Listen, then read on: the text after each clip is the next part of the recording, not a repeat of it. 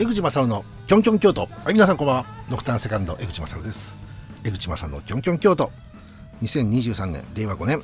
7月の放送になります。皆様いかがお過ごしでしょうか。京都でございます。祇園祭りでございますね。はいもうこの時期になりますともうその話題になっていただかすると思いますが京都は1ヶ月ずっとお祭りなんですね。京都三条ラジオカフェさんねあのツイッターですとかあのちらちら見させていただいておりますけどねいろいろとニュース、ね、ネタがあるで変な話ですけどあのやっぱりこう寺町にありますんでね、えー、周辺でやってるわけですからいろいろとこうね、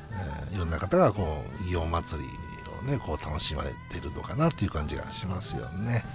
僕あんまり分かってないんですよ。分かって、だから言ってますよね。僕ラジオを言ってますけど、僕は名古屋人、名古屋に住んでおりますんで、京都というのは、あのあんまり特にこう、戸ざまの人間ですからどちらかというとですからその外から見たって話をさせていただいておりましたです、はい、ですけどそのたまに話が脱線しまして全然違う話題今日話してるんじゃないかなっていうのがありますけどこれはもう長くやっていればそれなりに話は脱線していくと思いますそんなことであの先日も思いましたんですけど、えーと、京都と滋賀のね、えー、機関誌とか雑誌に載ってますリーブさんで、えー、僕の番組がピックアップということで案内をされましてね、えー、ちょっと恥ずかしいような写真と番組のネタが載ってたりなんかするんですけどいやこれあの特にこちらが仕込みをしたわけではなくですね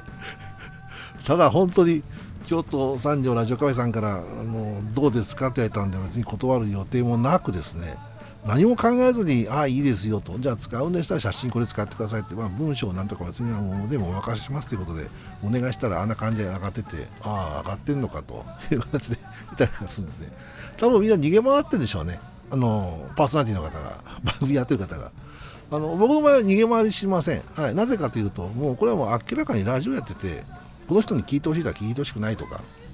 そんなこと言ってたらラジオできませんから、もう今年21年目ですよ、僕はラジオやずっとレギュラーをね。通算で今日が889回ですね。あの番組他局も含めてですよ。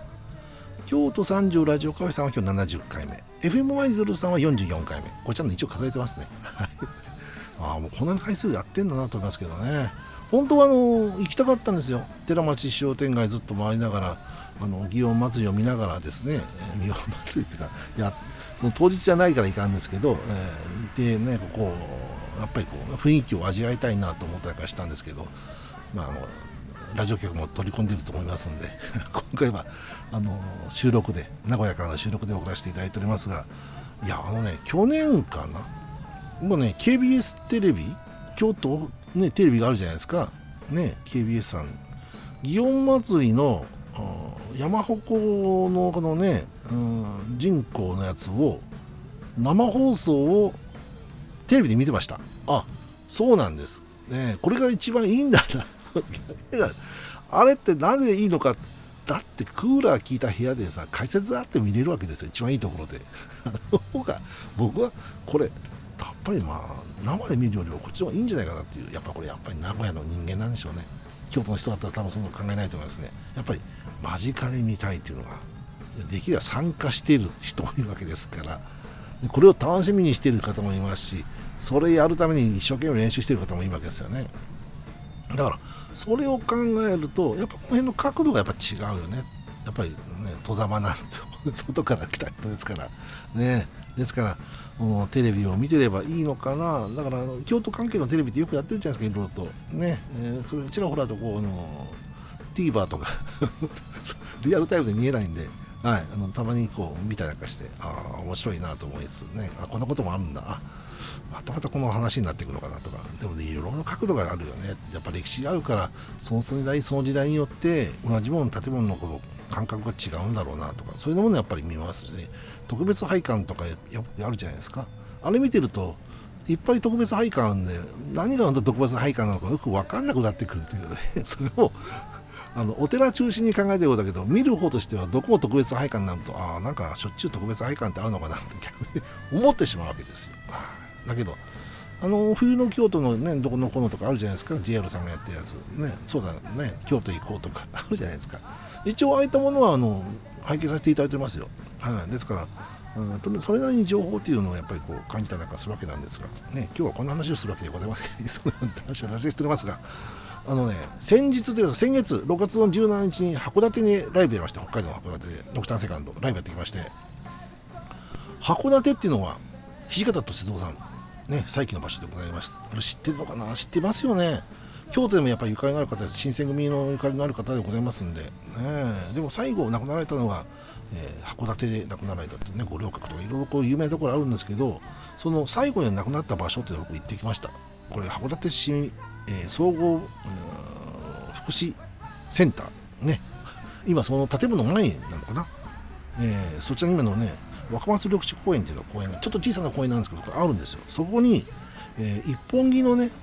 開門っていうかね窓がと門があるんですよ。そこの近くでこう銃弾に撃たれて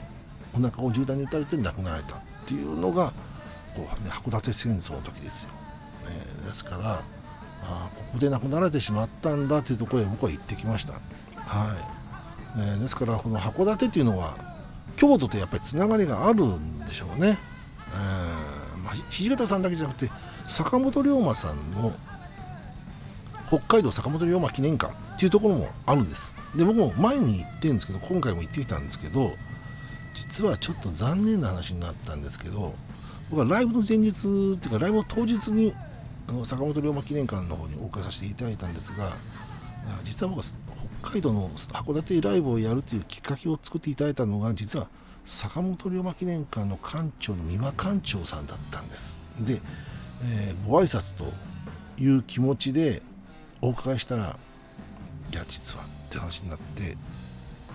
亡くなったんです。え？ー、全然僕知らないですよその話って話になって、えー、ちょっとしばらく固まってもう涙がこぼれるのをなんかこう一生懸命こらえた状態でお話をさせていただいたんですけど非常にねこう突然亡くなられてしまったんでその日も当日の観光の方が来られてご案内させていただいてお話をされてたんですけどその後急に胸が苦しいということで救急車呼んでくれということで救急車呼んでで、まあ、結果的にはそのままお亡くなられてしまったという僕よりもね1個上だったかな2つ上だったかな確かあの時ね、うん、その話をしていただいた多分今50 8になるのかな？僕今年今57なんですけど1個上だと思うんで多分。うん。だったんで年が近かったんでいろんな雑談したんですよ行った時。で当然、まあ、龍馬さんの話も含めて幕末の歴史の話とかずっとしてて僕あっちこ行ったんですよ。こう行ったんですよ話をしてたらああいいですねついて話になって。で結局音楽の話になって僕音楽やってるんですよって言ったらああそうですかって言って私音楽好きでってことでその話になってライブハウスをいくつか紹介していただいたんですよ。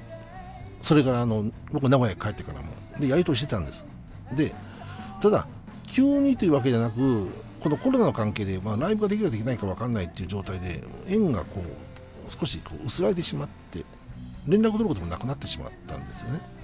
で、まあ、今回もちょっと別のルートでこう会場を探しまして、まあ、ライブをやるとなって、まあ、だけど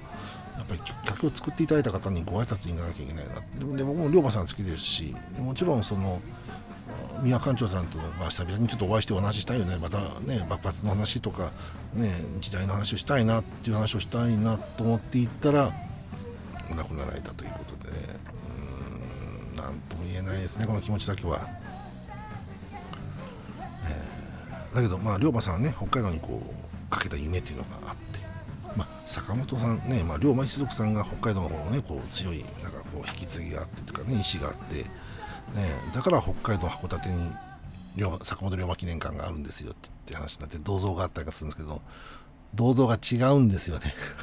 桂浜とか、あのー、京都にあるような銅像と違うんですよポーズが。指さしてるんですよね上向かってね。あれはあやっぱり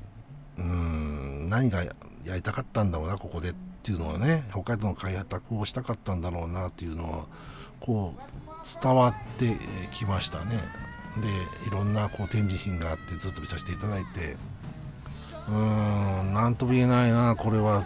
でだけど僕は見ててもその宮館長さんが亡くなられたって話がどうしても頭から解けなくてなんか展示物を見てる時の自分の中の頭の中は整理がつかなかったですね。うんなんかそんなことをこう感じてますね。だからまあ、函館行きましたけど函館と京都っていうのはつながってるんだなっていうのをあの時も感じましたしもちろん函館行くと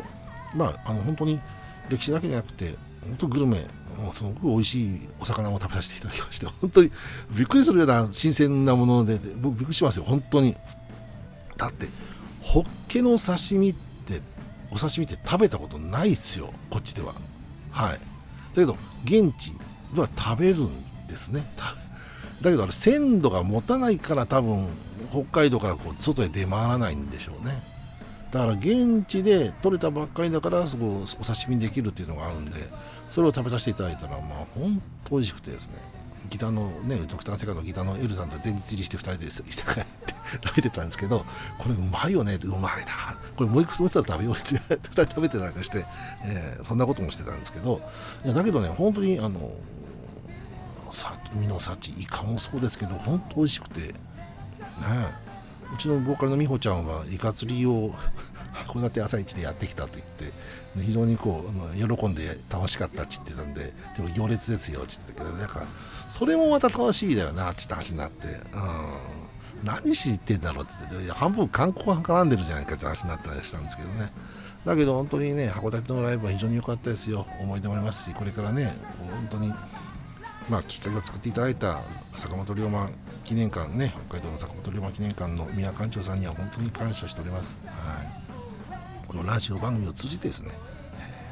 えー、お礼を、えー、申し上げたいなと思ったりしておりますが、はい。まあ、そんなことでございます。ノクターンセカンドね6月25日日曜日京都アークデューさんでライブがございましてね、まあ、京都のライブがここでしばらくないということで関西地方が11月の15日ね、えー、これは土曜日ですけど大阪心斎橋バロンさんでねライブがございます。この秋のツアーになりますが、まだただ実は今だ春夏ツアーの真っ最中でございましてこの後7月の23日日曜日静岡佐那市ねこちらも静岡の方で初めてライブがあります。なんかどうする家康の 時代が変わりますけどあの時代が違うんですけどどうする家康のこの静岡っていうのをまたねなんかこう自分の中でも感慨深いのがあるなと思いますしこの後8月6日日曜日横浜リット夏の横浜でございます、えー、今回は横浜リットさんのライブは少し長めライブをやりますんで、はい。えー、いつものセットリストちょっと割り箸で やらせていただきますし8月19日土曜日東京大塚ハーツネクスト。ねこちらの方ではイベントでございますけど出演させていただきます。まあ夏のライブでございますけど非常に人が入るという情報が入っていてあまたアウェー感バンバンで やらなきゃいけないのかなと思ってなんかしておりますがねあと9月の10日日曜日東京目黒6名館6名館有名なライブハウスでございますが、歴史40年ほどあります。今回、老朽化ということで、ビル建設、まあ、ビルがこうね、まあ、ここで、あの、閉館ということになりましたですけど、先日ね、ルナシーがライブをやったということで有名でございますけど、まあでも思いますけどね、大きな会場でやれば大きな会場の音になるし、ライブハウスでやればライブハウスの音になりますから、どんな、あの、僕らもホールでやればホールの音になると思います。それはのことだと思いますけど、ただ、目黒6名館、ね、40年の歴史がございますが、初めて出させていただきます。最初で最後ということになりましたですけどね、非常にこう、自分の中でも楽しみにしております。まあそんなことでございますが、また来月ね、8月の話になりますが、いろんなところでこうね、お話ができればなと思ってからしております。本日はどうもありがとうございました。えー、また来月頑張ってやりますんで、お相手は江口勝マーフィーでした。